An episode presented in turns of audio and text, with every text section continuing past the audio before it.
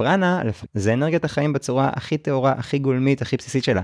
זה לא כלום, זה לא אוויר. סיימתי לערוך את הפרק הזה, והבטן שלי כבר מקרקרת, כי זאת שעת לילה מאוחרת, והפרק הזה בדיוק מטפל בענייני קרקורי בטן ותודעה. כמה חשוב בתקופה הזאת לשמור על איזון, לחתור לאמת, לבדוק הסחות. אז תכף נצלול לפרק על תזונת פרנה ועל המסע האישי המרתק של טל גלבוע. בינתיים מזכירה שאפשר להצטרף לקבוצת הפודקאסט שלנו בפייסבוק, גם כדי להכיר יותר וגם לקבל סיפורים מאחורי הקלעים, ולסמן עוקב עוקבת אחרי הפודקאסט בכל האפליקציות הפופולריות, שעוד ועוד אנשים ייהנו מההשראה שהוא מעניק. פרק 58, בפודקאסט סיפור ירוק, בחסות עמותת שינוי אקלים, פתיח ועפנו. אתם מאזינים לסיפור ירוק, אנשים, סביבה, השראה. כאן נפגוש יזמי אקולוגיה מרתקים שהובילו מאבק, הגו רעיון או חוללו שינוי. נהיה בצד של התקווה וההשראה. נתעורר כולנו לאחריות, אכפתיות ושמירה על העולם. אני מאיה הודרן, סופרת, מטפלת בכתיבה, מרצה ופעילה סביבתית, ובאתי להרים אותנו עם סיפור ירוק, פודקאסט אקולוגי אופטימי במיוחד. אז היי לטל גלבוע, מייסד דרך הפרנה בארץ ובעולם. שלום, שלום איה. מה העניינים? ממש טוב. מה יהיה עם הבריאות הזאת, תגיד? עם הבריאות? וואי. כן, זה קשה. רק ילך וישתפר. אז באמת, ספר מה זה... בוא נתחיל מזה שתספר מה זה פרנה, אחר כך נשמע על הדרך שלך שעשית עד היום, שאתה מרצה ומלווה אנשים בארץ ובעולם. בכיף. אז פרנה זה בעצם אנרגיית החיים. אה, ותזונ... בעברית אנרגיית החיים, ותזונת פרנה, שזה מה שאנחנו מדברים כאן, היא יכולת להרים את אנרגיית החיים ולהפחית את התלות באוכל ב-50 ל-80 אחוז. אנחנו בעצם כמו פותחים מנוע תזונה היברידי בגוף שלנו, שכבר לא ניזון רק מאוכל כדלק יחידי, בדיוק כמו שהרכב כבר לא ניזון רק מהבנזין, או שבית, ברגע שהוא היברידי, או בית שכבר לא ניזון רק מתחנת החשמל ופחם ודברים שמתכלים ונשרפים, אלא מהשמש. אז כמו שהם נהיים היברידים, גם אנחנו יכולים להיות היברידים בגוף שלנו. להיות ניזונים ישירות מאנרגיית החיים עצמה. זה נשמע, יש כל מיני היום אה, דיאטות ודברים כאלה שמרגילים אותנו לאכול, או לאכול פחות, או לא, לא לאכול דברים מסוימים. מה, מה אתה אומר על זה ב, ביחס לזה? זה כבר עולם תוכן אחר, כי כאן אנחנו לא, זה לא דיאטה, זה לא עוד איזשהו ניסיון הרזייה. כן, אפשר להרזות מזה, זה נפלא, אה, אבל אנחנו קוראים לזה הרבה פעמים תוצר לוואי חיובי. כן. כלומר, יש אנשים גם רזים שמגיעים, הם לא רוצים להרזות. אז, אז להם הם לא בהכרח עכשיו... יצטרכו לחיות אה, אה, לנצח עם אה, 5, 10, 20 קילו פחות. בעוד שיש אנשים שמאוד ישמחו לזה. נכון. בסופו של דבר זה מביא אותנו, אם אנחנו עושים תהליך מאוזן, איכותי, לאורך זמן, למצב של משקל גוף מאוזן גם. כן. אבל זה לא דיאטה. זה כבר התוצר לוואי החיובי למי שרוצה. לגבי כל ההגבלות ודברים כאלה, שוב, כל עוד שאתה רק בתחום של אוכל, אז אני מאמין שבתוך החברה שלנו היום, טוב להיות יותר במודעות למה אנחנו מכניסים, ומתוך זה גם טוב להיות במודעות למה אנחנו לא מכניסים למקדש הזה, לגוף שלנו.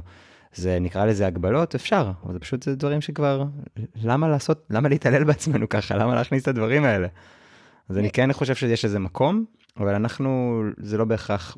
זה לא עולם התוכן הזה. לא. אז באמת אנחנו נעשה גם קישור בסוף לסיפור, לסיפור האקולוגי ואיך זה מתקשר, לא רק לאורח חיים אקולוגי, אלא לכיוון אקולוגי שאולי העולם מושך אליו. אז בוא, בוא תתחיל מלספר את הסיפור שלך, מתי נחשפת לזה פעם ראשונה, איך, איך זה קרה, איך נדלק האור פתאום. מדהים. אז טוב, היום אני בן 38. אה, שנת 2023, לא, לא נראה ככה בדרך כלל אומרים לי. נכון. אבל את תזונת הפרנה פשוט התחלתי בגיל 25, ודי נשארתי סביבות הגיל הזה. זה פשוט מייצר מעיין נעורים. גם של הבריאות, גם של האנרגיה, גם של הנראות הרבה אומרים, אז זה mm-hmm. באמת תענוג. שמעתי על זה לראשונה בגיל 22. זה הגיע אליי אחרי ש... אין לי איזה בעיות אה, גדולות עם אוכל, אני סך הכל אוהב לאכול, נהנה מהיום יום איתו, אבל מרגיש תלוי, כמו רובנו, כאילו, צריך אנרגיה, אה, צריך ויטמינים, צריך חלבונים, צריך מינרלים, צריך ATP, צריך כאילו דברים רגע לגוף שלי כדי להזין אותו. ולפעמים אין בעיה ובכיף, אבל לפעמים זה גם היה קצת עול. כזה, אוף, אני צריך לעצור עכשיו לאכול. אני צריך רגע לעבוד גם בשביל ללכת לקנות אותו. אני צריך להקדיש זמן לקנייה עצמה, אני צריך אחרי זה להקדיש זמן להכנה, לאכילה, לניקוי, להיות עייף אחרי כל זה. מה עוד כמה שעות עוד פעם? זה באמת נשמע מהעייף שאתה מתאר את זה ככה. כן, אבל כשאתה לא חושב על זה, אז אתה אומר, טוב, אין מה לעשות, זה החיים, אני חייב לאכול. פשוט ברגע שגיליתי את זה בפעם הראשונה, זה... אני לא ידעתי כשאני גיליתי את זה, אבל בדיעבד, כשראיתי את זה עם השנים, הבנתי שיש כמו שלושה סוגי אנשים פחות או יותר, יש כל מיני צבעי ביניים, אבל זה הצבעים המרכזיים שראיתי, של איך הם פוגשים את המידע הזה בפעם הראשונה. שאנחנו בעצם לא חייבים רק אוכל כדלק לחיים שלנו, אנחנו יכולים ממש להיות ניזונים ישירות מאנרגיית חיים. ויש אנשים שפוגשים את זה בפעם הראשונה והם כאילו, מה פתאום? התנגדות, אין, אין, אין מצב, התנגדות, השתגעת, אפילו יריבו איתך, יתחילו לתת לך הוכחות ומחקרים, למה בדיוק זה לא אפשר. גם אתה לא יכול, הכל בסדר. אני לא אתווכח עם אנשים כאלה, אני לא בא לנסות uh, להוכיח אותם, זה האמונה שלהם והכל טוב. המציאות, מהצד השני, לא מחכה להוכחה שלהם. כלומר, כן. אנשים פרנים חיים כבר, גם לפניי, דורות על גבי דורות, ימשיכו להיות גם אחריי. המציאות כבר מראה את זה. זה כמו שהם מנסים לעבוד ב... תוכיח, תראה. אפילו לפני שלב ההוכחות, אני חושבת על זה שפעם זה לא היה דבר מרכזי שהכל נסוב סביבו. זאת אומרת, היו לך לפעמים, לא יודעת מה, אנשים שנדדו. כן. זה נראה לי, יובל נוח הררי כותב על זה בספר שלו, כן? אתה היית, יש היו לך מצבורים בגוף, אתה היית הולך, אתה היית עושה מה שאתה צריך לעשות, ולפעמים היה אוכל ולפעמים לא. נכון. אגב, מדע, זה לא, זה ברור שזה היה ככה. כן. אני חושבת שהמערכת עכשיו שיבשה משהו, לא? חד משמעית, החברה המערבית זה כבר... לא כיף להגיד את זה, אבל אנחנו תוצרי תעשייה. כן. בסופו של דבר, כאילו, זה מאוד כלכלי שאנחנו אוכלים הרבה, שאנחנו משמינים, שאנחנו במחלות, שאנחנו בתלות, שאנחנו ב... ב אם אנחנו מדברים על אה, כל מיני אנשים ככה מבריקים מהעבר, אז הרמב"ם שדיבר על זה שגודל הקיבה שלנו אמורה להיות כגודל אגרוף של אדם. אתה מסתכל על האגרוף ואתה אומר שמשמור כמה, כמה אגרופים נכנסים לי בבטן בצלחת שהאדם המערבי מכניס היום. נכון. אז אפילו בוא ניקח שני אגרופים, שלושה. אנחנו עדיין רחוקים מאוד מאיפה שאנחנו כביכול טבעית כן. יכולים להיות ובנחת ובשלום. בין אם אה, מה שיובל נוח הררי, בין אם מה שהרמב"ם, דברים שהם מדברים, בין אם הרבה אנשים מהעבר. זה מה שניקולה טסלה אולי לצורך העניין, אם את מכירה את השם שלו, אני... מכירה את השם רק? ניקולה טסלה הוא בעצם אה, אחד המדענים הגאונים, שגילה את האנרגיה החופשית. היה לו הרבה המצאות, אבל זו הייתה אחת האדירות מביניהן, משהו שנקרא אנרגיה חופשית. שמעת את השם הזה? לא. זה בעצם כמו שיש אנרגיה סולארית, שהיא כבר הרבה יותר מובנת לנו, אנחנו כן. יודעים איך לקצור אנרגיה מהשמש, ניקולה טסלה גילה איך לקצור אנרגיה חופשית. כלומר, מהוויד, ממה שאנחנו אולי תופסים אותו ככלום, כי אנחנו לא תופסים אותו חושית, אנחנו לא רואים, מריחים, מממשים וכו'. Mm-hmm. את, ה, את אותו אוויר, אבל אותו אוויר מלא במטען אלקטרוני, מלא, מלא במטען חשמלי, שממש יכול להניע מנועים, וזה מה שניקולה טסלה גילה. את יכולה להבין מה קרה? היו כל מיני תעשיות הרמת ש... הרמת גבות? אה, זה לא רק הרמת גבות, זה גם הרמת אה, סכינים וחרבות. למה?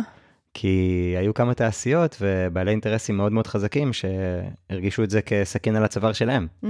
מה קורה אם פתאום התעשיות שלהם שמושתתות על אה, דלק פוסילי, או מושתתות בסופו של דבר על אנרגיה מתכלה, פתאום יורדות לטמיון, כי יש אפשרות לתת אנרגיה חופשית וחינמית לאנשים. Mm-hmm. שרפו את המעבדות של טסלה, ולא יודעים, אומרים שהוא uh, נפטר מדום לב במלון בניו יורק, מה שנקרא ניו יורקר, אבל רבים uh, חושבים שזה קצת כמו בסרטים, שנכנס אליך איזה room service כזה, הכניס לך איזה משהו למים, או לא יודע מה, כאילו. וואו. אז uh, רבים סך הכל חושבים שגם הרגו אותו. אין לזה, אנחנו לא נדע לכאן או לכאן, אבל זה לא איזה משהו יותר מדי מוזר או מופרך. לתפוס.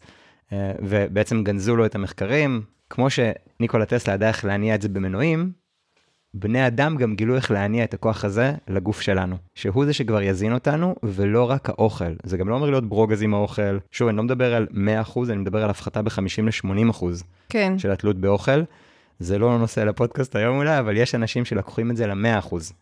זה נקרא פרנים level 4, ברטריאנס level 4, אפשר לקרוא על זה קצת באינטרנט. אני מכיר כמה כאלה באופן אישי, חברים שלי שחיו עם אנשים כאלה באופן אישי, אנשים שלא אוכלים ולא שותים תקופות ארוכות, מאוד. אז, אה, וגם ממש, שת, לא סיפור על, כאילו אנשים שחיים לצד, נגיד, תחשבי חברה הכי טובה שלך, מארחת מישהו כזה בבית שלה לשלושה שבועות. לא מציעה לו קפה. 24/7, הוא לא רוצה קפה. מציעה לו, הוא לא רוצה. איתו 24/7, בן אדם לא אוכל, לא שותה. עכשיו, אני יודע, זה קצת mind blowing, אבל זה 100%, אני לא נמצא שם. כן. אני לא יכול ללמד אנשים להגיע לשם, וזה גם לא משהו שמעניין אותי באופן אישי. כן. אני אוהב לאכול, אני אוהב לשתות. פשוט לא כל יום, כל היום, ולא להיות תלוי בזה יותר. כן. שזה לא ינהל אותי, שזה לא יהיה לי כל כך מחוץ לאיזון, כמו שזה היה לי בעבר שלי, לא כמישהו שהיה לו איזה הפרעות אכילה, אלא פשוט רובנו בחברה המערבית עם סוג של במרכאות הפרעת אכילה. ממש. סוג של חוסר איזון במקום הזה. שיש רעב, פתאום יש רעב כן. על כלום. כן, והרבה פעמים הרעב רגשי, או קונוטיבי, כלומר באיזושהי קונוטציה מסוימת, כי אני מריח משהו טוב, כי אני יודע שאני לקראת, אה, אני, אני עומד להגיע לחברים, למשפחה, לאירוע, ל...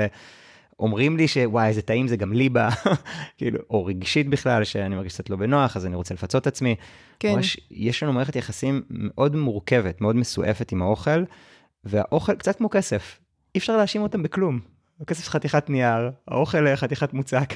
כן. הם פשוט שם, הם חמודים, הם מקסימים. יש אנשים שבתאווה ובצע לכסף. יש באנשים שהם בחוסר איזון ואולי אפילו אה, ממש גם פוגעים בעצמם דרך אוכל. אז זה לא שהאלמנטים עצמם, חס ושלום משהו לא טוב בהם, כן. זה מערכת יחסים המורכבת שיש לנו איתם. מידתיות, אה, העניין, של להביא לשם מידתיות. וגם אה, שזה לא ינהל אותי, כל המחשבה על זה. בדיוק, חופש אמיתי. תחשבי מה זה שאת קמה בבוקר לצורך העניין, ואין תחושת רעב. את מגיעה לצהריים שלך, וואלה, את לא באיזה בטן מקרקרת דבוקה, דבוקה לגב, וכזה, אני חייבת עכשיו אנרגיה. את חוזרת הביתה מהעבודה בערב, או אולי חלק מהאנשים עובדים בבית, ולא טורפים את המקרר. כאילו, כן, אין אני, רעב. אני, זהו, אני לא, מה שהדוגמאות שנתת הן קיצוניות, אבל אני חושבת נגיד על זה שאני, אם אני באמת צריכה להמתין עם האוכל הרבה זמן, אז אני מתחילה להרגיש חולשה נגיד. כן. אני לא, לא פוסל את זה, חשוב להבין, דל, אה, רכב עכשיו, שלא תכניסי לו דלק, ירגיש שאני זה במרכאות חולשה. כן, כן. כי הוא צריך את הדלק שלו. אבל רכב היברידי, שכבר מונע גם חשמלית, לא תכניסי לו דלק, הכל יהיה בסדר. אנחנו פשוט צריכים אנרגיה, וגם הגוף שלנו צריך את ה-ATP, צריך את היחידת אנרגיה הזאת, צריך את הוויטמינים, את המינרלים, את החלבונים, פשוט הורגלנו לחשוב שהם יכולים להגיע רק דרך מקור דלק אחד, שנקרא אוכל. הסוג השני זה סוג אנשים שדווקא פתוח לזה. הוא שומע את זה, נשמע מעניין, אולי אפילו נשמע הגיוני, אולי אפילו מתחבר מבפנים, יכול להיות שגם פותח הרבה אפשרויות חדשות תודעתיות, אבל זה לא בשבילם. וידעו מה פתאום, זה בחיים אני לא אעשה את זה. אני שייכת לסוג הזה. כן. הסוג השלישי זה אנשים ששומעים על זה פעם ראשונה, אני מדבר על הכל, על איך אנשים שומעים על זה פעם ראשונה. זה כן. שלוש סוגי אנשים. שוב, עם כל צבעי הביניים, אבל זה כזה שלושה מרכזיים שזיהיתי. והסוג השלישי, שומעים על זה וזה כזה, וואו, מה? איפה זה היה כל החיים שלי? למה אמרו לי אחרת? זה אתה. ואתם יודעים, עזבו הכל, איך אני עושה את זה עכשיו בעצמי? וכן, זה הייתי אני ששמעתי על זה פעם ראשונה. יש אנשים שכן, עם הזמן עוברים מהסוג הראשון לסוג השני, חברים, משפחה שלי, חלקם היו. ולגבי מי שנמצא שם במקום של, כן, נשמע הגיוני, נשמע מעניין, אבל אין מצב, זה לא בשבילי, איך אני יכול? אז הרבה פעמים זה באמת מגיע מתוך מקום של השלכות אישיות. ובנושא הספציפי של רעב, באים אליי לפעמים שזה פלא. כי בסוף יש כל מיני תופעות. כלומר, כשאנשים רעבים, לפעמים חלק יכאב להם הראש. חלק יהיו עצבניים, חלק יהיו חלשים, חלק יהיו עייפים, חלק יהיו לא מרוכזים. כלומר, יש זאת ועוד מה שנקרא, אבל לא בהכרח שכל מי שרעב חווה את כל התופעות האלה. לא, גם עייף, גם uh, עצבני, גם uh, אוכל את הראש של מישהו אחר, כי, כאילו, וגם חסר אנרגיה, וגם לא מרוכז. יש נדירים שחווים את הכל, אבל הרוב המוחלט שפגשתי לאורך השנים האלה, לא חווים את הכל. מה זה רגע אומר לנו, וזה מאוד מעניין, שזה לא מציאות מחויבת. זה לא משהו מחייב מציאות. וזה משהו שרק שאחרי שאתה עובד איתו כמה שנים אתה מבין, אני מדבר על עצמי רגע, שאתה רואה כל כך הרבה אנשים מגיעים עם תופעות שונות, אבל אז משהו קורה. פתאום, אט אט, בתוך המקום של תזונת פרנה, הבן אדם מבין שבכלל האוכל הוא לא מחויב מציאות עבורו באותו אופן כמו שהוא רגיל, ואז גם הדבר הזה מתחיל להשתחרר.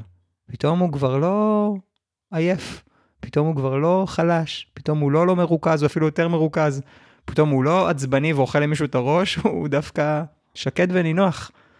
כי הדבר הזה, הרבה פעמים, לפחות מהניסיון שאני תפסתי עם השנים האלה, זה איזושהי למידה חברתית שקרתה לנו. והיא לא תמיד במודע. יכול להיות נגיד שהוא ראה שאבא לא מרוכז כשהוא לא אוכל, והוא כמו אימץ את ההתנהגות הזאת. היא ראתה שאימא כועסת שהיא לא אוכלת, והיא אימצה את ההתנהגות הזאת. או לא משנה, אבא, אימא, סבא, כן. סבתא, מורה, איזשהו חיקוי. מישהו, כן. והוא לא מודע הרבה פעמים. פשוט ראינו את ההתנהגות, וזה כמו אמרנו, טוב, זה מה שקורה לאנשים רעבים. כן. והדבר הזה הוטמע בנו. אבל שוב, פיזיולוגית הוא לא מחויב מציאות. כי אחרת, כל האנשים, כשהיו רעבים, היו עייפים, חלשים, חסרי ריכוז, עצבניים וכו' וכו'. מהמם. והדבר הזה, רק עצם זה שאנחנו מבינים את זה, כבר מתחיל, ל- כאילו אני פתאום, אנחנו בסופו של דבר, רובנו לפחות, אני רוצה להאמין, אנשים של אמת. אנשים שהם מחויבים לאמת ומעניין אותם האמת. ופתאום כשאנחנו קולטים שאנחנו באיזה שקר עצמי, זה מעצבן אותנו. זה כזה, לא רוצה להמשיך לחיות בשקר הזה, וזה נותן איזה ניעור פנימי. רק עצם ההתבוננות בהבנה עצמה, לאורך הזמן. וזה מה שקרה לי שם בגיל 22. שמעתי כן. לראשונה על האופציה, לא ידעתי על זה עד, עד אותו היום בכלל. שמעתי בכלל שאפשרי שכל הדברים האלה יגיעו לנו ישירות מאנרגיית החיים. איפה שמעת את זה? אה, ממי?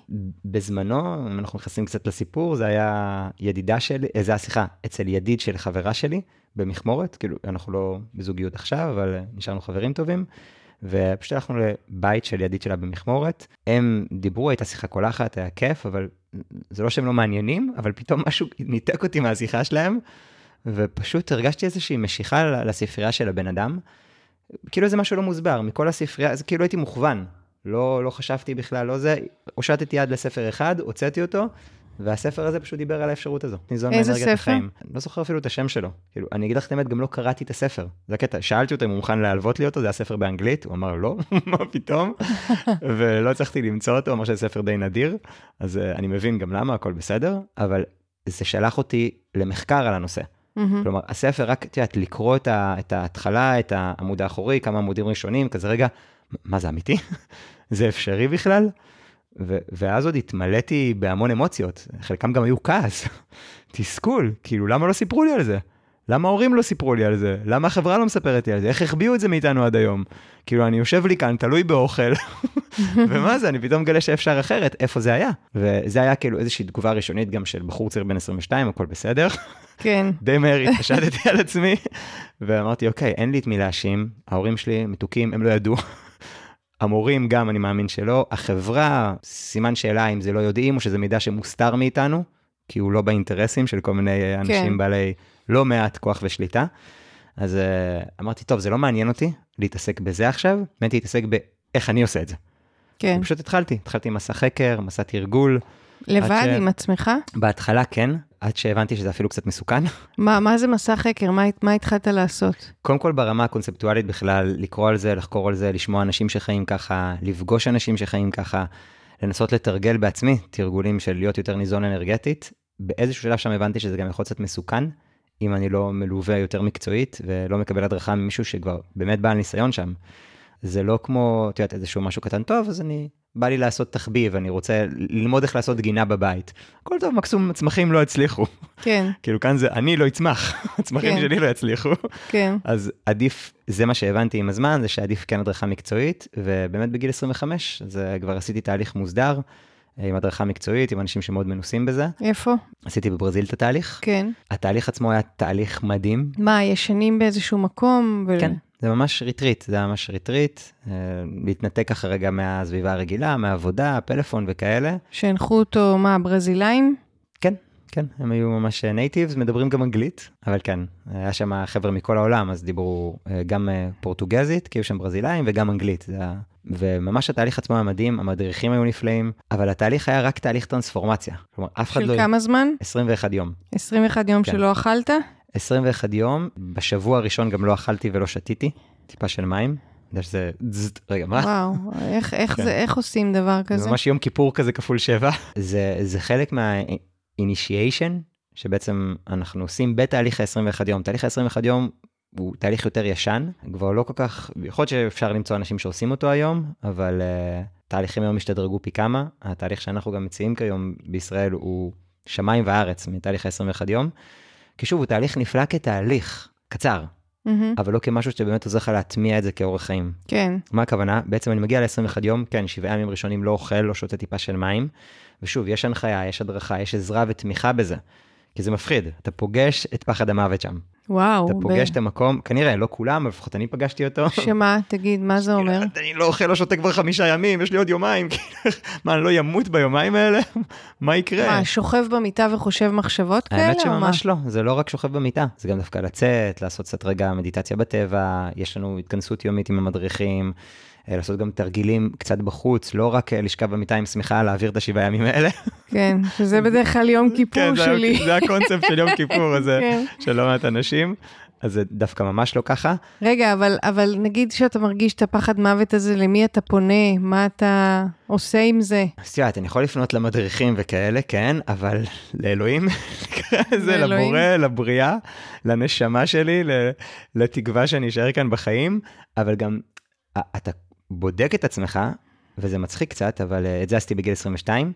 יום כיפור עשיתי איפשהו כנער, אני זוכר, זה היה 13, 14, מתישהו פעם ראשונה, ויוצא לפעמים לצחוק על זה, שהשבעה ימים האלה היו לי מאוד מאתגרים, כן, הפגישו אותי גם עם פחד מוות, אבל בסוף עברו לי בצורה יותר קלה ופחות דרמטית מיום כיפור כנער. איך אתה מסביר את זה? כי יום כיפור כנער, את יודעת, אני עושה את זה פעם ראשונה, אני לא יודע שאפשר, אני לא יודע על תזונת פרנה, אני לא יודע שאפשר לצום, פעם ראשונה בחיים שלי שאני צם, אז אתה פוגש הרבה יותר את הדרמה מאשר את הפיזיולוגיה. והדרמה משפיעה על הפיזיולוגיה גם. כן. אנחנו יודעים את זה, התודעה מאוד מאוד אה, מייצרת את ההשפעות שלה. ואני זוכר איך את היום הראשון אני עובר כמו גיבור, אה, בסדר, לא, לא קשה מדי.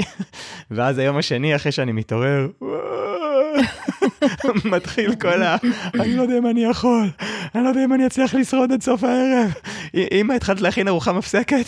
ממש הייתי בחרדה, באובססיה, מרגיש חלש, ככה שמיכה על הראש, כאלה. וזה מצחיק, וכולם, מה, כאילו יום, כן. הכל בסדר, טלטול, כאילו. אבל פעם ראשונה שאתה עושה את זה והדרמה עולה.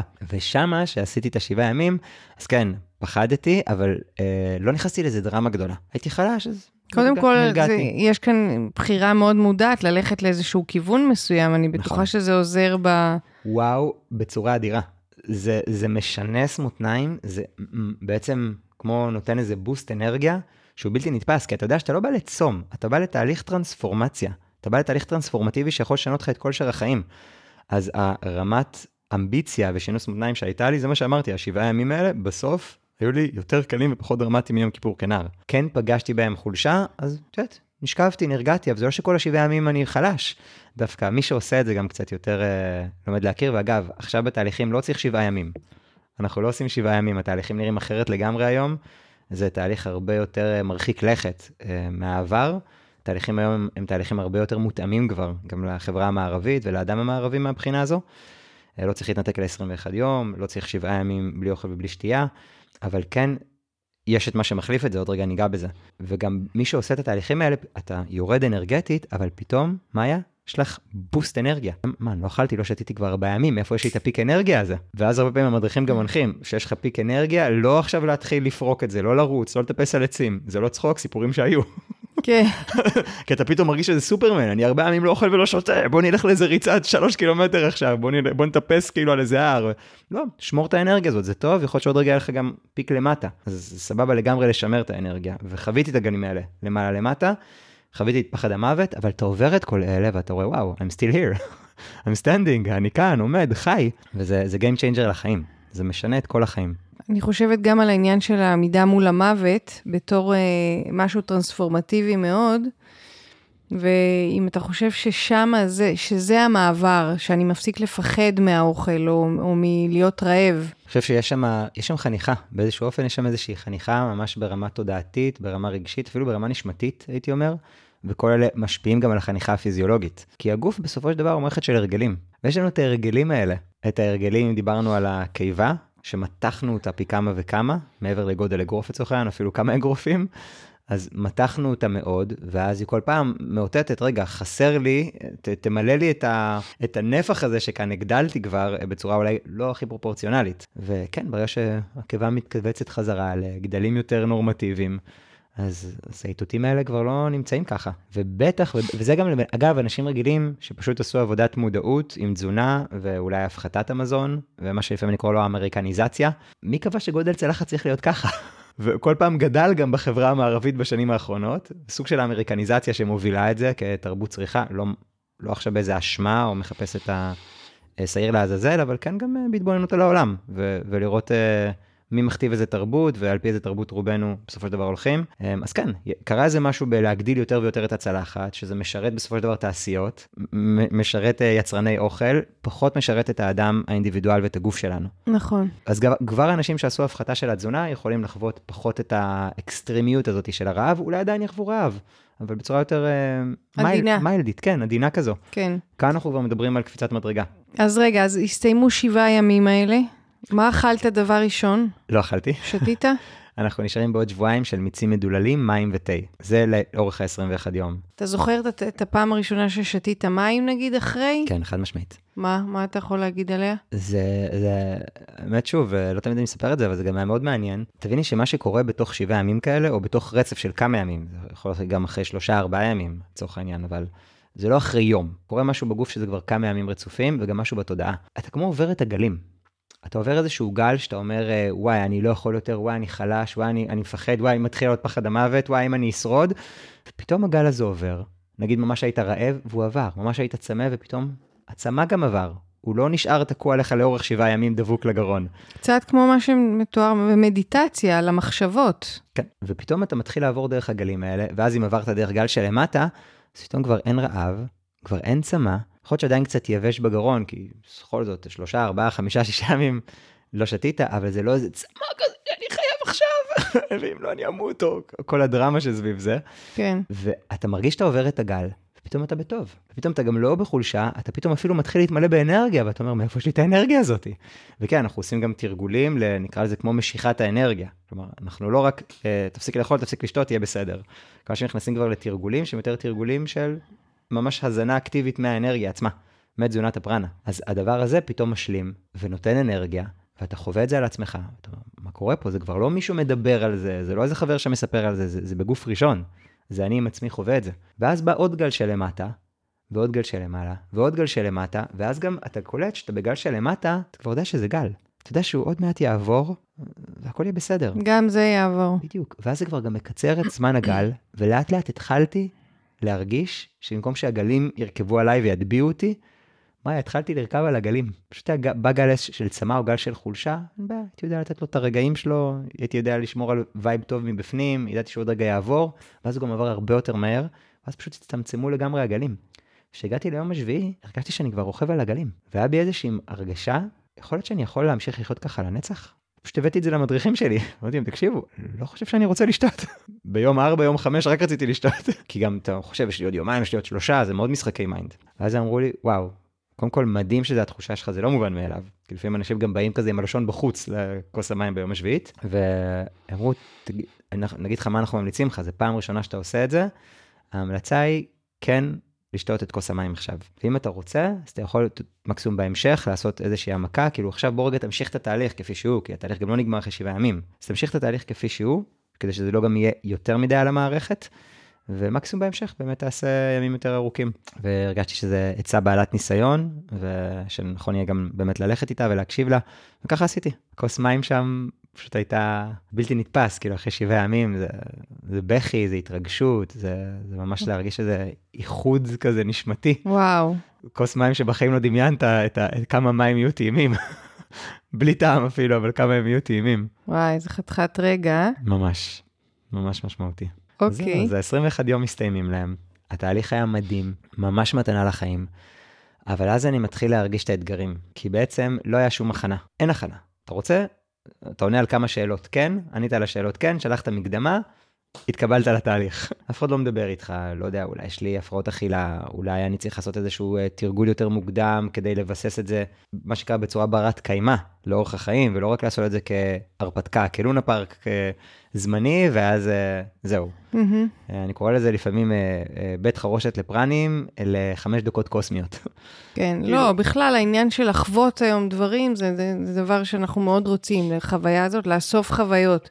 כן. אבל מעטים מהדברים אנחנו יכולים באמת לשמר ולהכניס לתוך החיים בצורה קבועה. ומה שאמרת עכשיו, כל כך הרגשתי אותו על הבשר שלי, תרתי ותלתי וכל כך הרבה משמעות, אה, משמעויות שיכולות להיות כאן, כי כן, לא היה לי הכנה לזה כמו שצריך, בכלל אפילו. ועוד יותר, לא להגיד את המילה גרוע מהבחינה הזאת, אבל נקרא לזה מאוד מאוד מאוד מאוד מאוד מאתגר, זה שלא היה לי שום ליווי, עזרה, תמיכה, הדרכה, אחרי התהליך. פשוט אתה, זהו, סיימת את זאת אומרת- 21 יום, חזרת לארץ? שא ברכה. אה, בזמנו עוד נשארתי בחו"ל אה, לעוד תקופה, אבל בקשר עם משפחה בארץ, עם חברים, שמה גם בחו"ל, אז הייתי עם ישראלים, עם חברים שאני מכיר מהארץ. אז מה נגיד, מה היה מאתגר בזה בחזרה לחיים? וואו, קודם כל, בעצם הגוף חווה טרנספורמציה. כי תחשבי שאם אנחנו השווינו את זה רגע למנוע היברידי ברכב, אז ברגע שאתה מתקין מנוע, יש גם למנוע תקופת הרצה.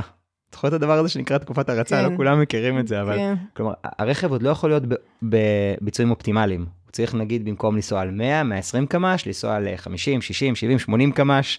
אה, לא, לא, בעצם, זה, זה באנגלית נקרא break in, תקופת ההרצה, וה-break in זה שבעצם כל החלקים מתחילים to break into each other, בקטע טוב, של לעבוד בצורה יותר הרמונית ומסונכרנת אחד עם השנייה. מהמם. וזה תקופת ההרצה של מנוע.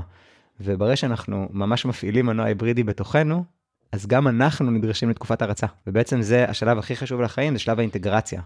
איך לעשות אינטגרציה של כל זה ולהטמיע את זה לחיי היום-יום שלנו. ושם, שאתה בלי ליווי ובלי הדרכה, אז יש לך שינויים.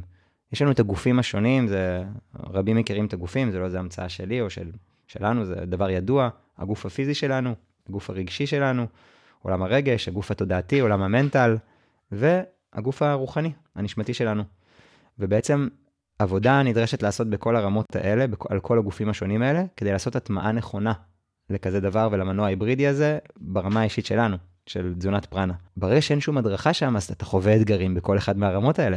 הגוף הפיזי חווה שינויים, פתאום הוא מתרגל לדלק חדש. הגוף הרגשי, פתאום אין את האוכל שמדכא את הרגשות.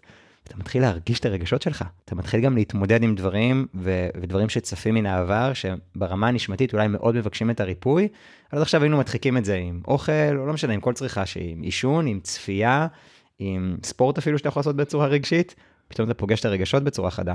המנטל, שלא כל היום חושב על אוכל, ומתעסק באוכל, ורדום בגלל שהוא צריך להקל עכשיו, פתאום מתחדד פי כמה. הקוגניציה עולה פי כמה. אז אתה יכול גם להתבונן הרבה יותר בסיפורים שלך על עצמך, בדברים שמגבילים אותך, גם לחזק את עצמך במקומות מנטליים, ולשחרר קצת דברים בצורה יותר קלילה. אבל יש שם עבודה, וגם בתחום אפילו הרוחני והנשמתי. זה וואחד מסע נשמה שקורה שם. וכשאתה מתמודד עם כל האתגרים האלה לבד, בזמן שהסביבה שלך חושבת שאתה השתגעת, אתה השונה, אז מה אתה עושה? מי הזיז את הגבינה שלי? כן. קראת ספר תרתי משמע, כאילו גם, כזה, לא, כן, לא יודעים איך גם את להכיל, הגבינה הפיזית.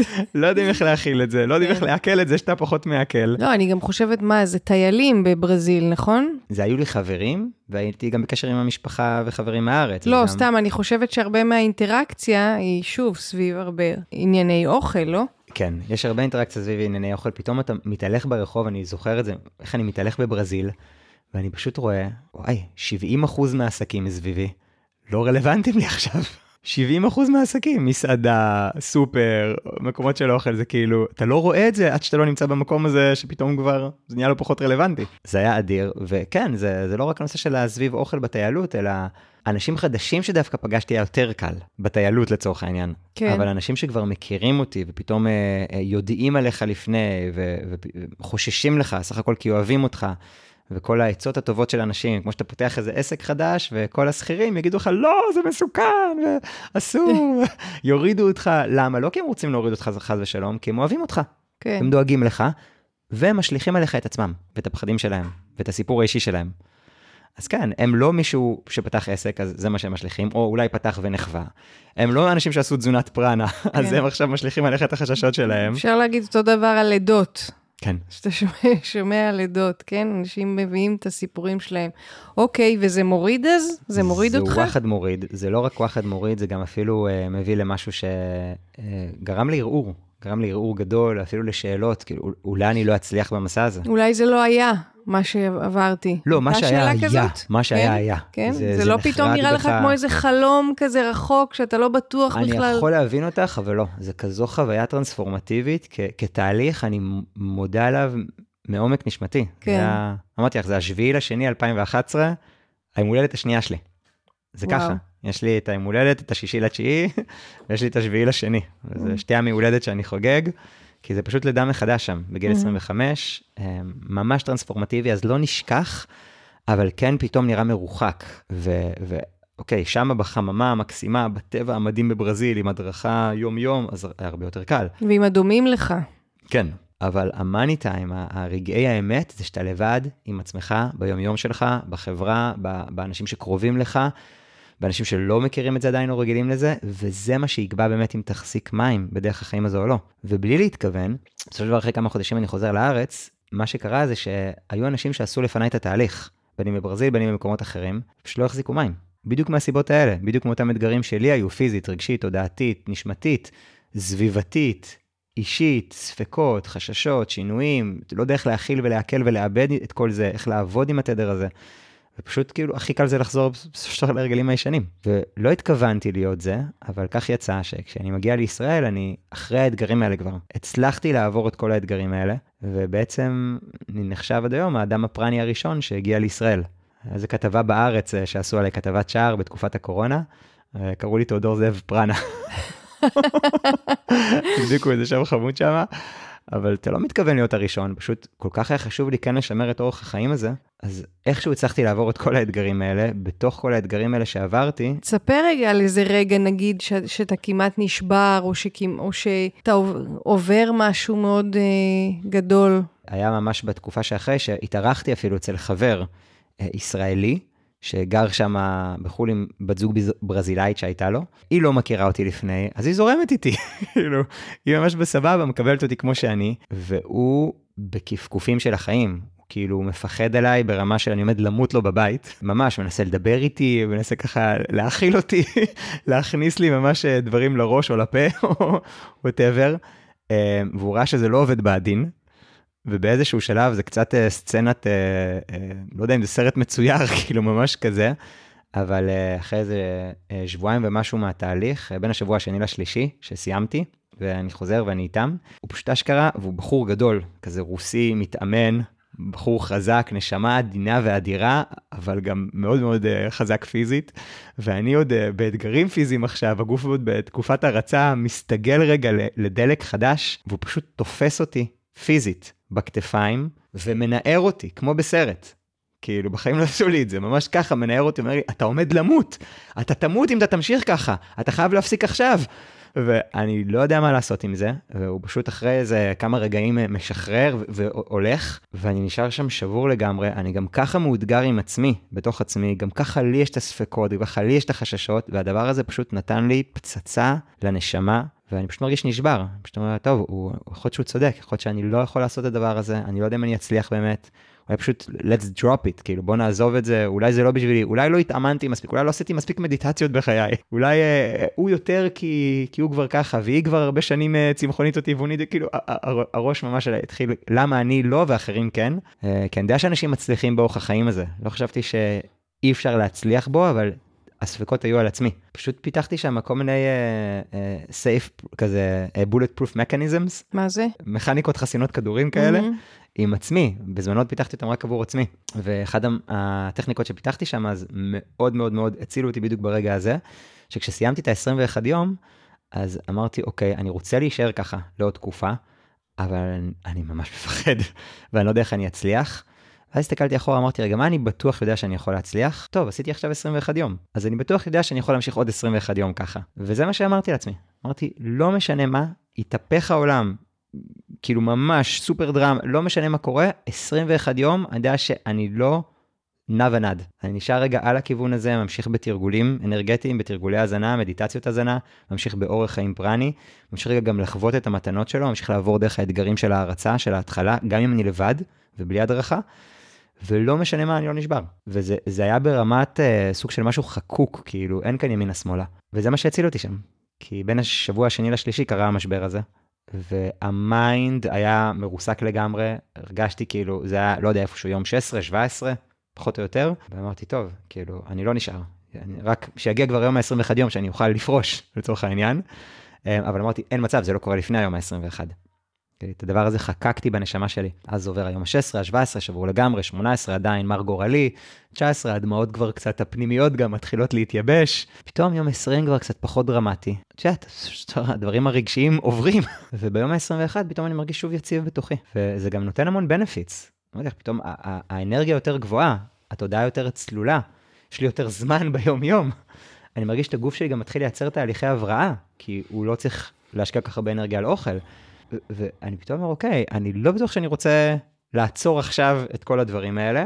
עברתי כאן וואחד אה, זעזוע, תרתי משמע ומשבר, אבל אני רוצה רגע לתת לזה עוד 21 יום. והטכניקה הזו שפיתחתי עם עצמי, היא מה שהשאירה אותי במסע. מה זאת אומרת, סיימתם את ה-21 שם, כן. סיימת, ואז יצאת לעוד 21 יום?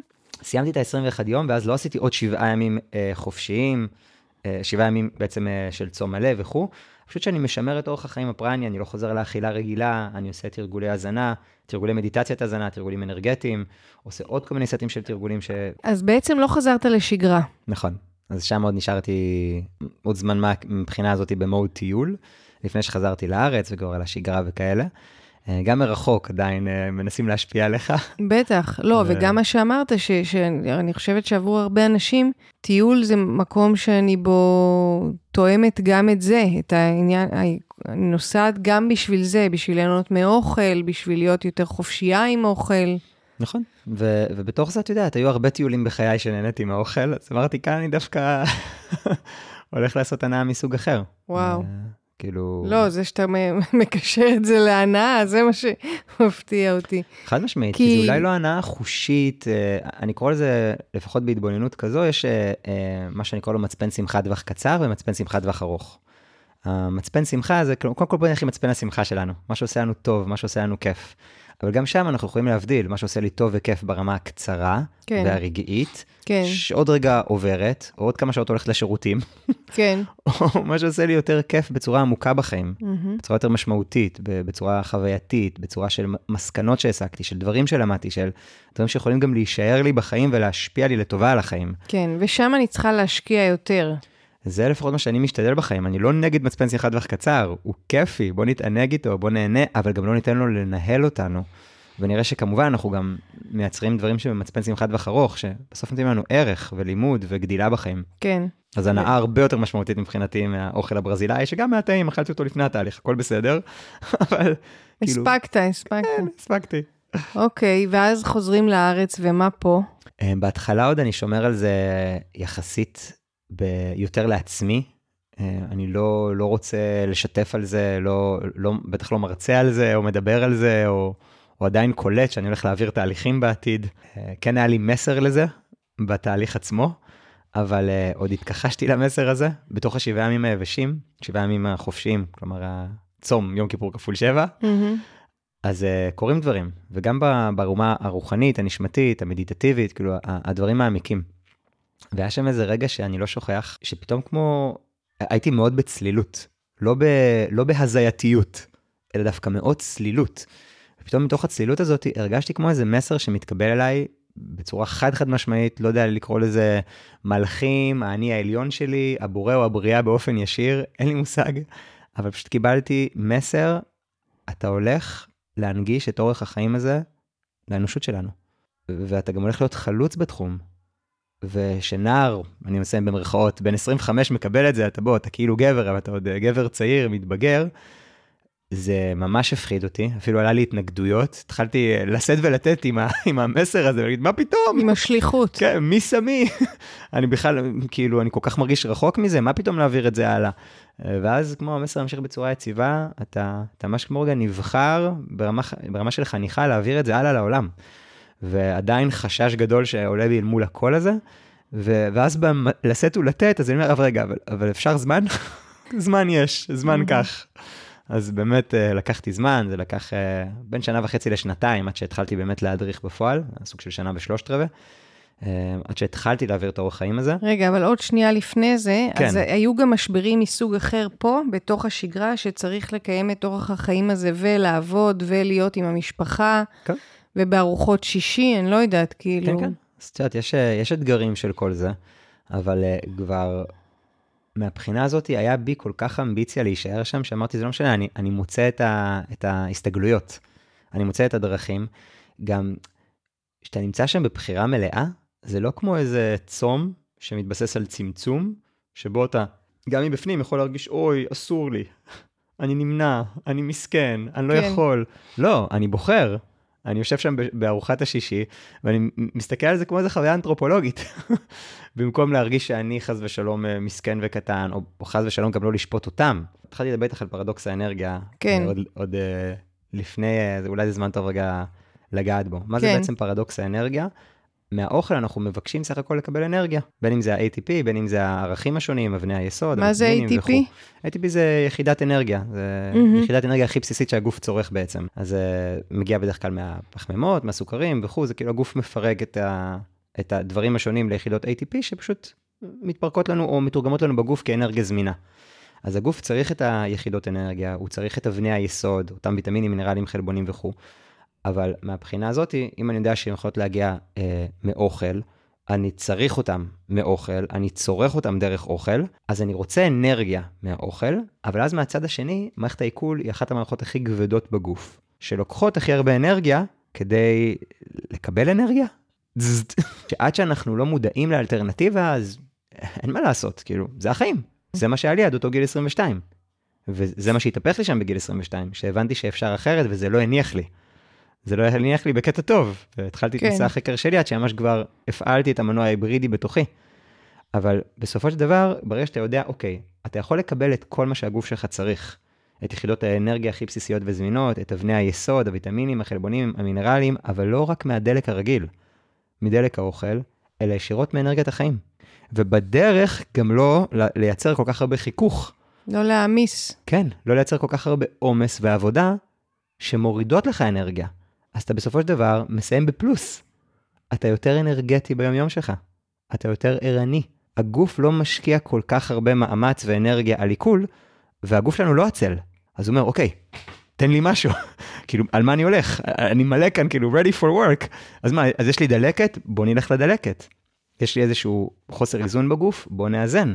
קוגניציה, שפתאום התודעה כל כך הרבה יותר חדה. אני מאוהב בזה, אנשים שעובדים עם הראש, בין אם זה אנשים שעובדים כשכירים או בעלי עסקים, שאנחנו הרבה באמת, סך הכל גם צריכים להעסיק את הראש שלנו, לעבוד עם הראש שלנו, זה מדהים לראות איזה מקפצות זה מייצר.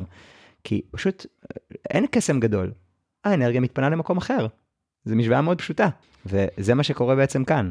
הרי מה שקורה, אנחנו כמו, אה, סליחה על המילה קצת קשה, אבל זה cut the mediator.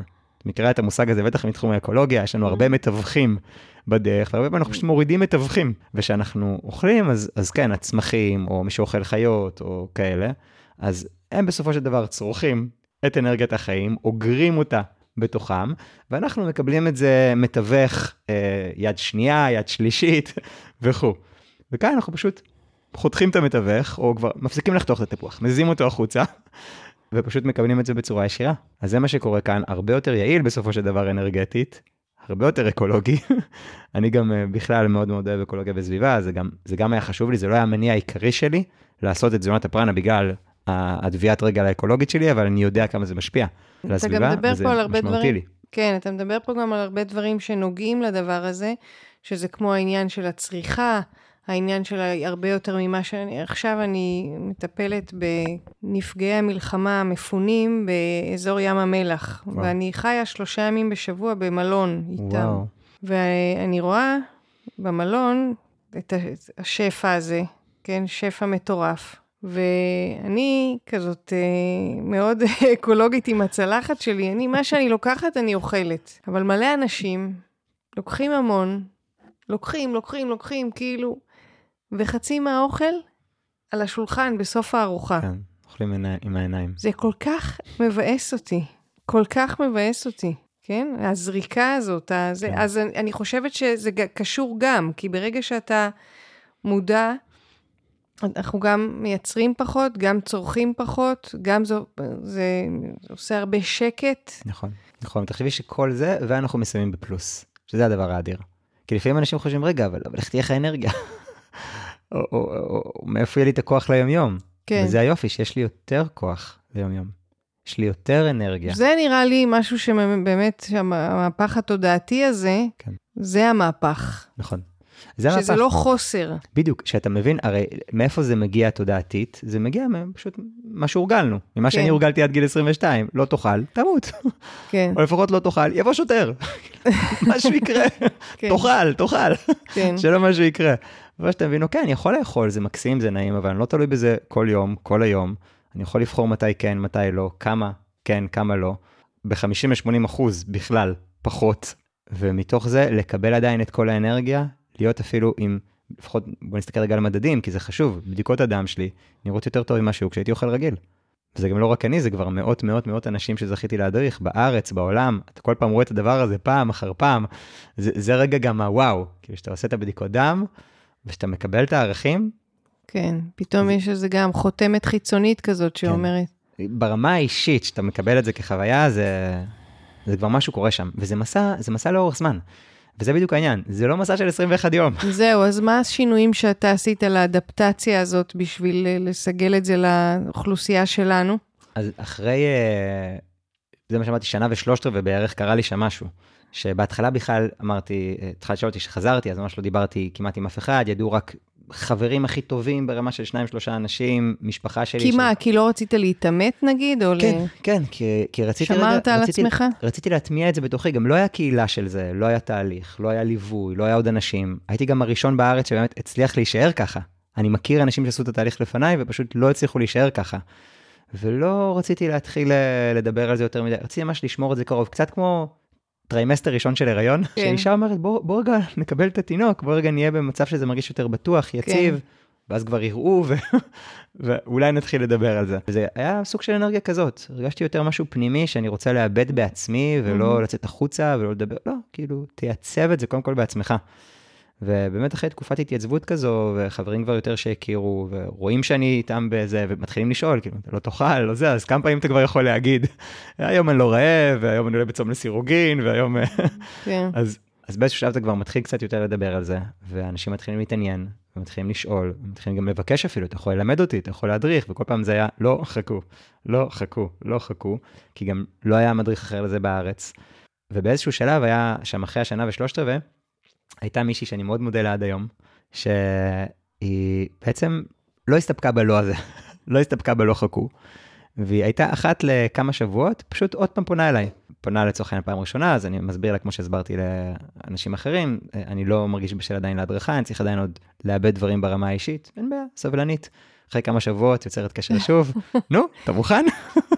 אומר לה, לא, ממש לא, צריך לחכות עוד זמן מה, אחרי כמה שבועות יוצרת שוב, נו, אולי עכשיו? אמרתי, לא, עדיין לא. אחרי כמה שבועות יוצרת שוב קשר, ואני אומרת, יאללה, דברי איתי עוד כמה שבועות, בואי נראה. יוצרת שוב קשר, ואני אומר לה, יאללה, כן, אני מוכן. ובינתיים, בתוך כל הזמן הזה, את יודעת, מתחיל רגע לאבד את התהליך בעצמי, להבין איזה טראומות אני חוויתי על עצמי שאני לא מוכן להעביר הלאה. סליחה על הדוגמה הקשה, אבל קצת כמו שמשהו בין דורי מפסיק, באלימות במשפחה, שההורים אולי אה, היו אלימים לילד, פיזית או מילולית, אבל אפילו גם פיזית זה ממש אה, מוכר, ואז גם אם הוא לא סבל את זה אצל ההורים, אם הוא לא עושה את העבודה שלה להפסיק את השושלת הבין-דורית הזו, הוא יכול גם להעביר את זה הלאה. כן. גם אם הוא לא סבל את זה בעצמו כילד, פשוט מההרגלים, mm-hmm. מהצורה הבסיסית של החינוך שהוא קיבל. ויש את הילדים שעוצרים את השושלת הזו. נכון. וככה קצת הרגשתי, זה גם הסיבה שאמרתי... ועושים תיקון גם לדורות אחורה. כן, וזה גם הסיבה שאמרתי לא, כי אמרתי, יש כאן משהו שהוא מדהים מצד אחד, אבל קלוקל גם מהצד האחר, ואני לא מוכן להעביר אותו ככה. ואני צריך לפצח על איך אפשר להעביר אותו אחרת. וזה גם הסיבה שלא הסכמתי וחיכיתי, בין היתר. אה, ואז שאמרתי לה כן, אה, וזה היה לפני יותר מ-11 שנה, אז אה, אמרתי לה, אבל רגע, אז היא, היא חגגה, אמרתי לה, אוקיי, רגע, אבל שנייה, אנחנו נצטרך לעשות את הדברים אחרת.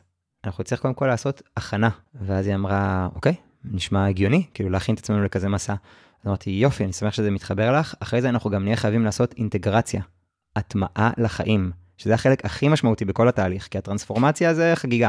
זה כיף, גם אם זה מאתגר, עוברים אותו. אבל ההטמעה זה החלק הכי חשוב שלנו בתהליך. היא אמרה, וואו, אפילו נשמע לי הגיוני, ואני גם שמחה שאתה עושה את זה. ואז אמרתי, אבל צריכה גם, גם להבין, את תהיי המודרכת הראשונה שלי שאני עושה את זה איתה. אני בונה את זה בעצם ביחד איתך. והיא אמרה, מרגש אותי אפילו. אז אני הייתי רק בשוק, זה כאילו שלחו אותה מלמעלה, ממש כמו איזה מלאכית, כדי שאני אתחיל לייצר את התהליך הזה. תהליך שהיום נקרא לא 21 יום ולא 11 ולא 321, אה, נגעתי לך במצח את פרנית, אלא מה שאנחנו קוראים לו כיום תהליך הפרנה השלם. זה אחד התהליכים הכי הוליסטיים, מבין השלושה הכי הוליסטיים, שאומרים שהכי הכי שלמים והוליסטיים שקיימים כיום, הוא תהליך של מספר חודשים, והוא באמת כולל את שלושת החלקים האלה. קודם כל בכלל הכנה, כדי להגיע יותר בשלים לכזאת טרנספורמציה. השלב השני זה הטרנספורמציה עצמה, זה השבוע שבו ממש, הוא שבוע ריטריט שאנחנו עושים, שם אנחנו מפעילים את מנוע התזונה ההיברידי. והחלק השלישי, שהוא הכי הכי חשוב, עליו אנחנו נותנים גם את הכי דגש, הוא גם לקח הכי הרבה זמן, זה שלב ההטמעה. וזה all together תהליך של מספר חודשים, והשבוע... ולייצר בסופו של דבר משהו בר קיימא לחיים. לא עוד איזה הייפ בתוך כל אה, עולם הרוחניקי ועולם הסדנאות, שנגענו בזוהר לאיזה יומיים וזהו. כן. אחרי זה כל ההרגלים חוזרים. והשבוע הזה שאמרת המרוכז, כן קורה במקום אחד ביחד? כן. מהמם. הוא גם מוצע פיזית, יש אנשים שגם עושים אותו אונליין. אה, כן, זה, אבל זה משהו מרוכז כזה, זה כן. לא... מהמם. זה משהו מרוכז, זה ממש אה, ריטריט, זה ריטריט של שבוע.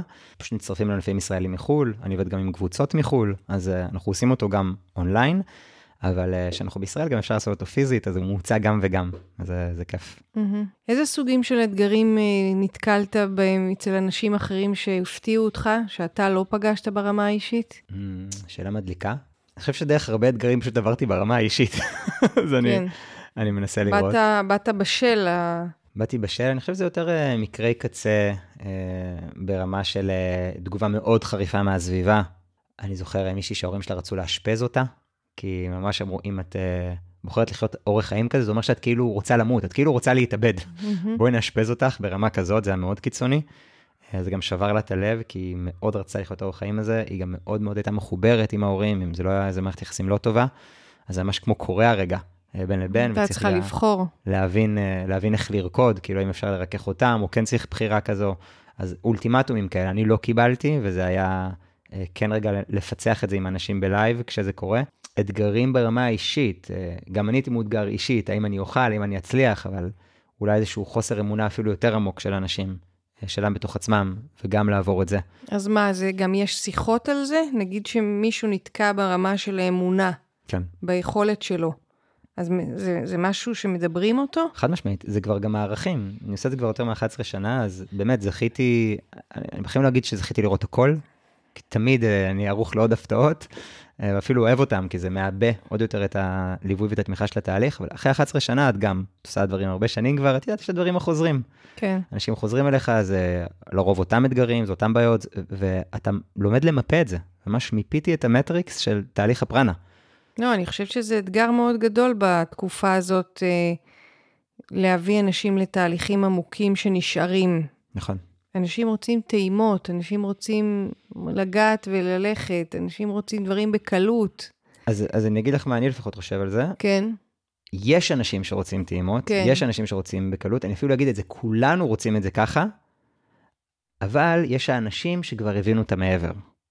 האנשים שהבינו את המעבר הבינו שעל ידי טעימות הם לא יצרו שינוי בר קיימא ומשמעותי לאורך כל שאר חייהם.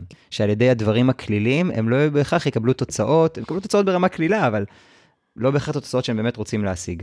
ואז האנשים שכבר מבינים את משהו שאני קורא לו דרך הטבע. אחד הדברים שאני הכי אוהב, וגם בתהליך ממש קיבלתי, זה התבוננות הרבה יותר עמוקה בטבע, כמאסטר, כמורה, רק למדל ולהבין לחיים שלנו.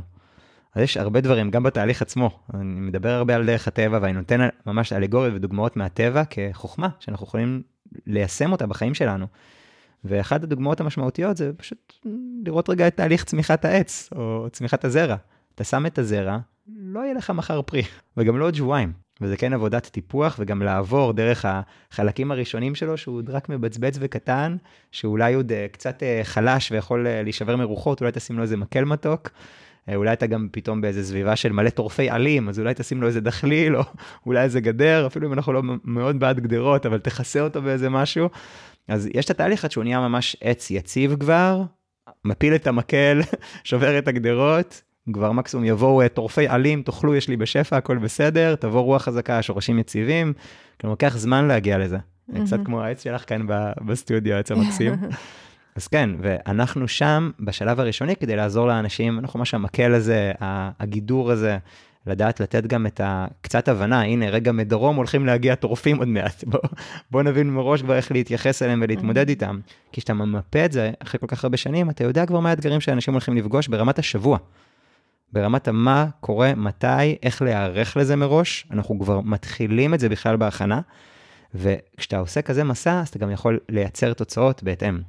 ואנשים שמגיעים אלינו בסופו של דבר, זה אנשים שכבר לא מחפשים את ה quick fix. תמיד, בטבע האנושי הבסיסי, כולנו נחפש את ה quick fix. בטבע האנושי היותר עמוק שלנו, יותר גבוה, יותר מפותח, נבין גם שהתוצאות היותר עמוקות ומשמעותיות קורות גם בתהליכי עומק. ומי שמבין את זה, אז גם בסוף מגיע אלינו. ובכל זאת, יש אנשים שלפעמים מתאכזבים מזה שזה לא מצליח, שזה לא קורה, מה שהם ציפו, איך שהם רצו. אני חושב שלשאוף להיות ב... אני אומר את זה לעצמי קודם כל, כי בעבר שאפתי ל-100%. ולשאוף להיות ב-100% הצלחה זה מדומיין. אין כאן 100% הצלחה. מה שאנחנו משתדלים זה שאנשים, מה, מה זה בסופו של דבר הצלחה? זה ביחס להגדרת מטרה. הצלחה היא רק, ביחס, היא רק דבר יחסי, mm-hmm. ביחס להגדרת המטרה שלך. אז אם אנשים לצורך העניין הרגישו שלא השיגו את המטרה שלהם, או מרגישים איזשהו סוג של כביכול אכזבה אל מול מה שהם קיוו או רצו, אז אנחנו איתם שם כדי כן לנסות, בגלל זה גם תהליך ארוך. זה לא תהליך של סופש ויצאת מבואס ומאוכזב. אז אנחנו שם לאורך הדרך כדי להבין איך אפשר לעשות uh, שינוי מסלול מחדש. אז יש משפט יפה שאומר, עוד לא נולד המתמידן הראשון שנכשל. ומתוך זה נסה, נסה, נסה, נסה, נסה, נסה, נסה, נסה, נסה, עד שתצליח. הרבה מאוד דרכים שונות, גם לשינוי הזוויות, גם לתרגולים השונים, למיפוי של מה מתאים לסוג אדם כזה או לסוג אדם כזה. בשאיפה זה נוגע. לא פוגע, נוגע. כן. ומגיע למקומות הנכונים. ויש אנשים שלפעמים uh, תוהים על המקום של בריאות. והאם בריאות זה לא פיקציה?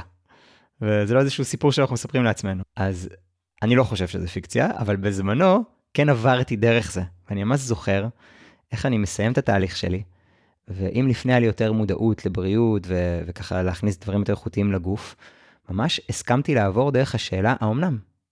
האם יכול להיות שזה רק המצאה של הגוף שלי? רק המצאה שלך, של ה mind שלי. ובזמנו, קצת אחרי טיילתי בבוליביה, ואני זוכר שם איזה רגע מכונן, שאני הולך ברחוב הבוליביאני, והיה שם, נגיד מצד שמאל, דוכן כזה של מיצים ושייקים, פירות מסודר הכי יפה כזה, את יודעת, הכי מושך את העין, הכי צבעוני, נראה כזה וואו של החיים. אני מסתכל עליו, אני מתמלא גם באנרגיה ושמחה, עוד לפני שאני בכלל שותה משהו, ואני מסתכל ימינה, ואני רואה את המכונות האלה שמסתובב בהן מיץ אדום, אבל ממש אדום כזה, מלא צבע מאכל, מלא בטח סוכר לבן. ואני ממש זוכר את הרגע הזה שאני אומר לעצמי, כזה מסתכל שמאלה, בריא, טעים, יפה, מסתכל ימינה, אה, לא בריא, בסוכר, מלא צבע מאכל, מסתכל עוד פעם שמאלה, מסתכל ימינה, ורואה את התנועה הרגילה שלי ללכת לכיוון שמאל, ואני אומר, לא, אני הולך ימינה. אני פשוט בוחר את המיץ האדום הזה, המלא צבע מאכל, מלא סוכר, וזה קטע, כי כשאנחנו פרנים, הגוף יכול לאבד את זה בצורה יותר טובה. ובסופו של דבר, הרעלים יכולים להשתחרר יותר מהר. כן התנסיתי בחוויה הזו, כן, אני זוכר, הייתי גם תקופה, זה לא היה רק המיץ האדום, וה... כן. וה... זה כאילו היה לי איזו תקופה כזאת, שבחנתי את זה, ואז פשוט היה לי איזושהי בחירה שהיא יותר, נקרא לזה בחירה נשמתית אפילו. עברתי דרך הדבר הזה, והבנתי שיש כאן בחירה נשמתית. ואז גם הסתכלתי, האם הייתי רוצה שאני והילדים שלי, הרי בסופו של דבר מה שאנחנו משלמים זה כמו מה שאנחנו תומכים בו, מה שאנחנו vote, vote with our money, מצביעים לו עם הכסף שלנו. ואמרתי, האם זה מה שאני רוצה להצביע לו בעולם, לתמוך בו? אמרתי, חד משמעית לא. והדבר הזה, כמו בתוכי, החזיר אותי, עברתי דרך הסיבוב הזה של בריא זה פיקציה, ואז ממש בחרתי בבריא כדרך חיים. וזה גם מה שאני מעביר הלאה. שוב, אנשים פרנים בסוף, אנחנו מגיעים לדרגה של חופש, זה הכיף האמיתי. ויש אנשים שיעשו מה שהם רוצים אחרי זה מתוך תהליך כזה, אבל אני כן מעודד יותר לכיוון כזה, אני כן מציע וממליץ יותר על כיוון כזה. אני חושב שגם מהבחינה האקולוגית שלנו, מבחינת ההשפעה שלנו על הסביבה, מבחינת הזיהום של הסביבה, מבחינת הזיהום שלנו כמערכת אקולוגית פנימית, אה, מה שיוצא מאיתנו גם החוצה, אז אה, זה סופר משמעותי לי במסע, וגם היה לי איזשהו אבן דרך כיפית כזו לעבור דרכה. אז באמת, אם כבר הזכרת את האקולוגיה ולשם כך התכנסנו, אז אני אגיד שיש לנו בפודקאסט הזה פינה שנקראת תחזית אופטימית, שבה אני שואלת את כל מי שבא להתארח כאן, אם הכל פתוח ואפשרי, מה קורה בתחום שלך בשנים הקרובות? וואו, מרגש. אז אני אקח אותך אפילו קודם כל אחורה, אם דיברתי יותר מ-11 שנה, אז ראיתי את ההתפתחות של התחום הזה. ראיתי אם זה אני שמגיע, הראשון בישראל, בקושי מדבר על זה עם אנשים, וגם שמדבר כאילו מקבל עגבניות. כן. לפחות מחלק מהאנשים כמובן, אבל חלק גם מאוד התעניינו. אז, אה, אז עד היום אולי יהיו אנשים ש... שיהיו עם עגבניות לצורך העניין, אבל כבר לא רק שהרבה פחות, אלא גם יש הרבה יותר עניין. כן. ואני גם רואה משהו בשנה, שנתיים האחרונות, שלא היה בכל הכמעט עשור שלפני, שפתאום יש עניין שמואץ אקספוננציאלית.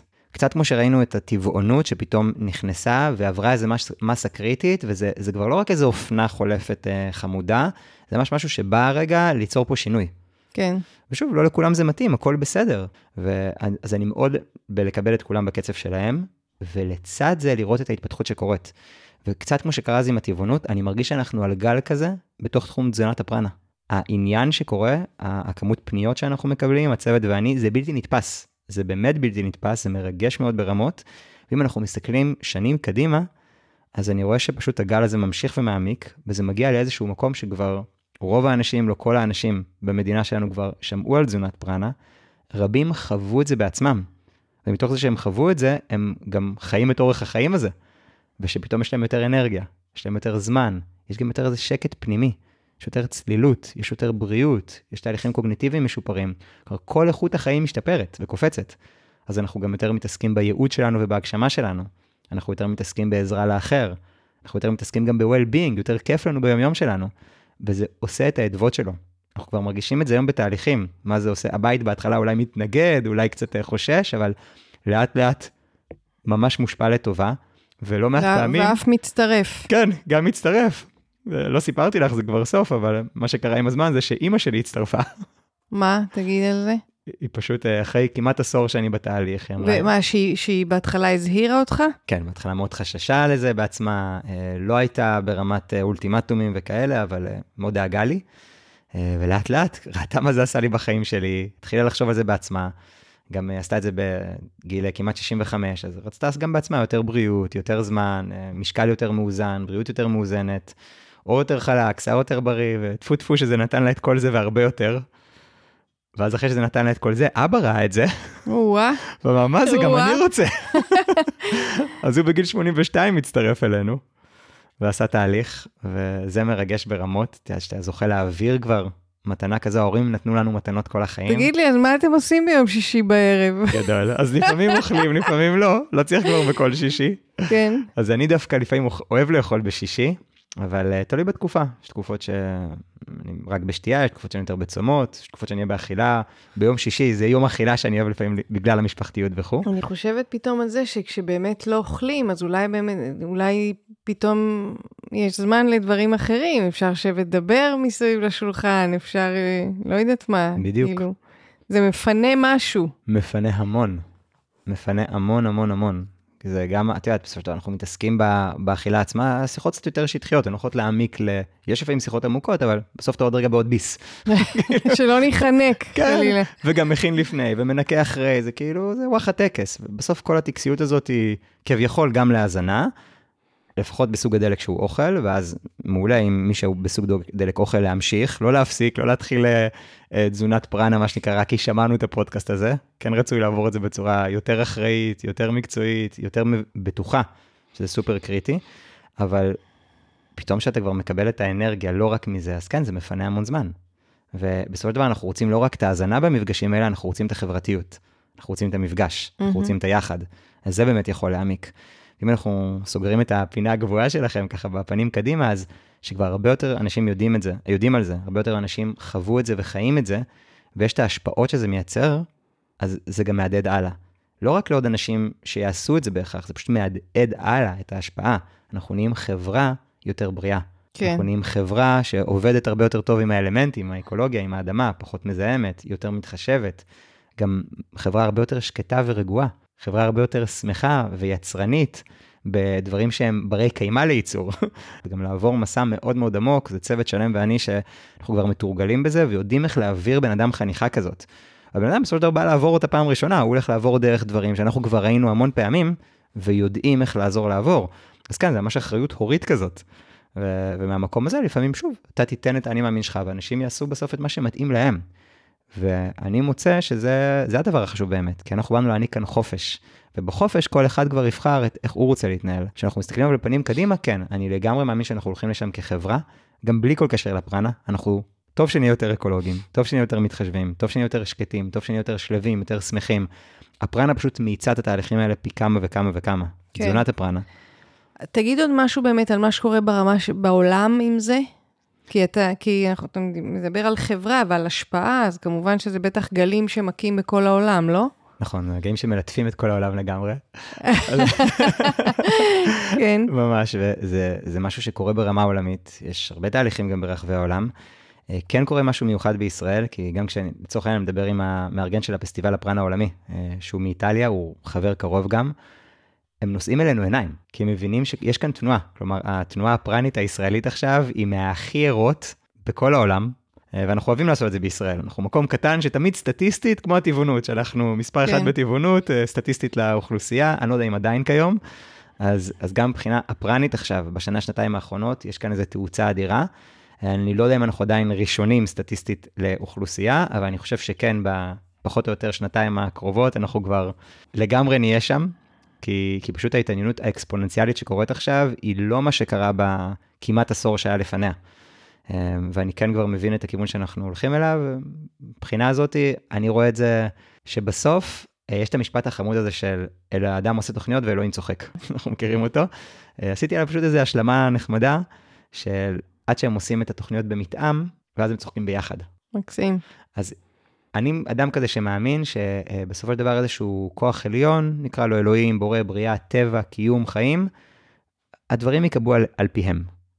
הרצון שלנו ברגע שהוא מסונכרן איתם, יכול לחגוג את החיים ביחד.